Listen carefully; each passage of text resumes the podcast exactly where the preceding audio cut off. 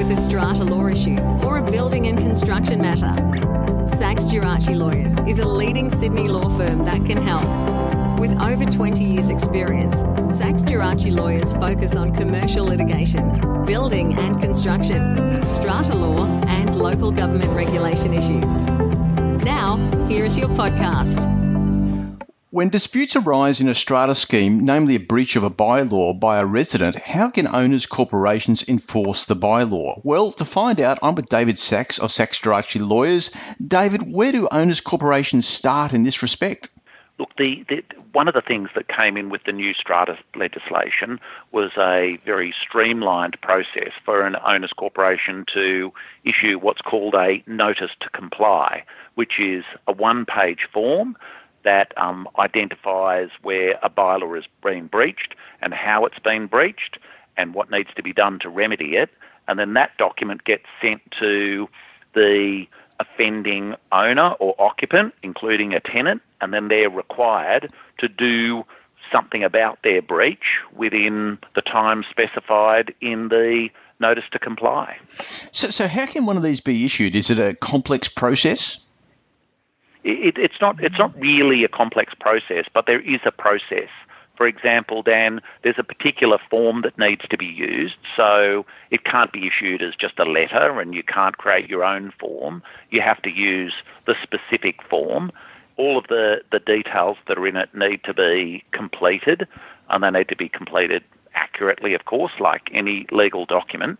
There needs to be a resolution to issue the notice to comply and that, that resolution needs to be made either by the owners corporation in a general meeting. It can be also made by the strata committee at a properly convened strata committee meeting. And if the power to issue a notice has been delegated to the strata managing agent, it can be issued by the strata managing agent. Um, all that is required as a precursor to making one of those resolutions is that the decision making body, whether it's the owners corp or the strata committee or the strata managing agent is that they're satisfied that there's been a breach of the bylaw. And one of the things that's been introduced in the new legislation is that an owners corporation or a committee or a strata manager can resolve to issue um, notices to comply for types of breaches, not only for specific breaches.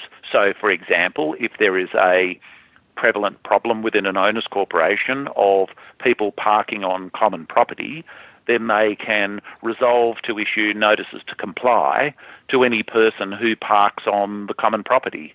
And then from there on, notices can be issued without having to have a meeting to consider whether, you know, John Smith parked on the common property on this particular day.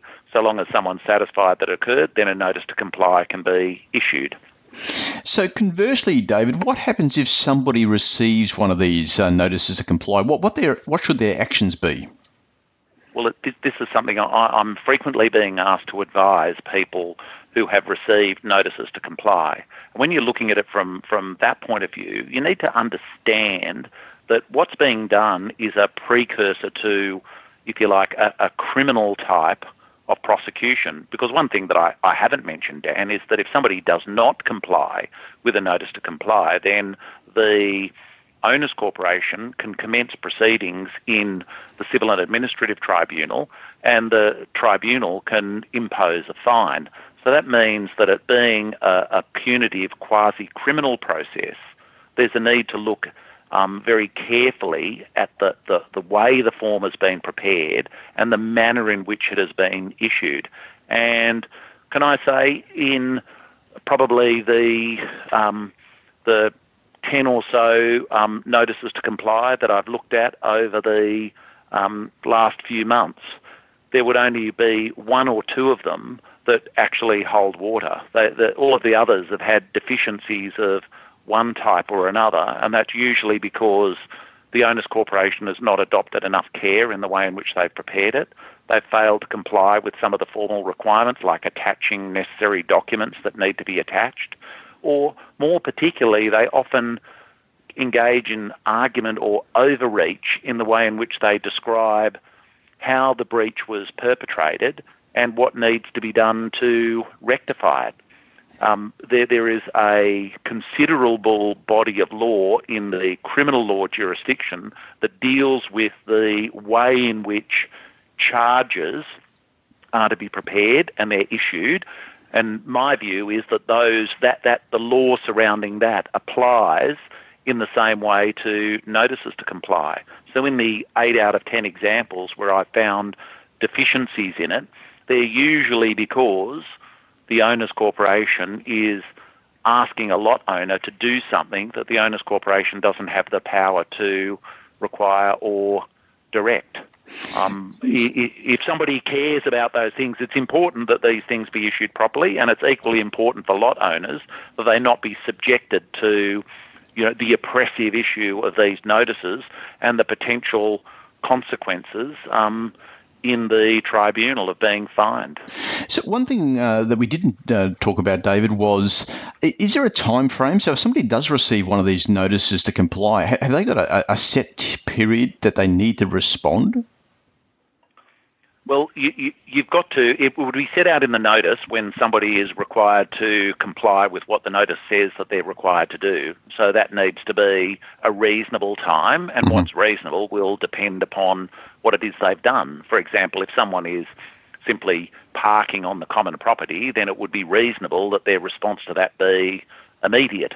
Um, if somebody has installed an unauthorised addition to their property, like an awning over the front door or something like that, then a reasonable time would be how long it would take for to have someone to a proper builder to come out and get the work done and reinstate the common property. So it sort of depends, but you do have to comply within a reasonable time. If you need to respond, the responding way of dealing with it doesn't really have any time frame at all. Generally, the approach is to critique the notice to comply and to, if you like, warn the owners corporation that it should withdraw the notice and should not take any action about it um, for threat of you know, the lot owner defending the case and asking the tribunal to order the owners corporation to pay its costs.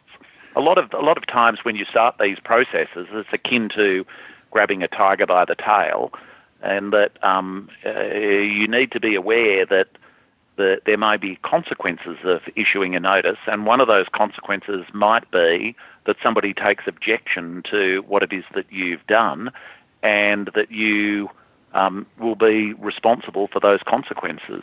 Uh, and all it does is illustrate why these things need to be done carefully, um, needs to be done in accordance with the Act and that there needs to be a proper approach to a description of the breach and the work that the owner or occupant is required to um, to carry out to comply with the notice. Otherwise, you may find yourself on the receiving end of an adverse decision in the tribunal, including a costs order. So, regardless, really, if you're an owner's corporation or you are in fact an owner or an occupant, you should be seeking legal advice about this, shouldn't you? I mean, uh, given uh, the, the, fact that you've your own experience uh, tells the story that a lot of these notices to comply have been defective or deficient definitely. It, it, it, would, be very unwise unless it is in a, a routine case where an owner's corporation has considerable experience in issuing notice to comply of a, of a particular type. For example, parking on common property. It's, it's often a, a problem and it's often an issue where these notices are issued.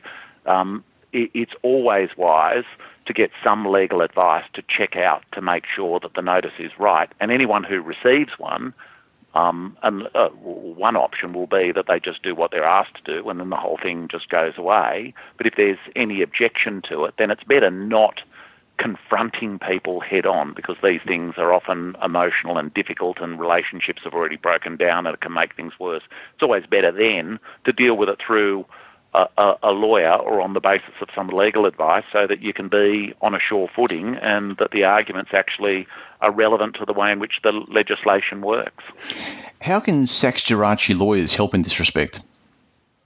Well, we, we, we deal with these things all the time for owners corporations who want to issue notices or lot owners who want to ask owners corporations to issue notices to other, other lot owners or lot owners who have received them. We have a high degree of skill in this area um, that's coupled with our considerable experience with dealing with regulatory matters for local councils. We are ideally placed to comment on uh, and advise about this particular type of work because we've been doing stuff we've been doing this stuff for a whole lot of regulatory instrumentalities for the best part of 20 years.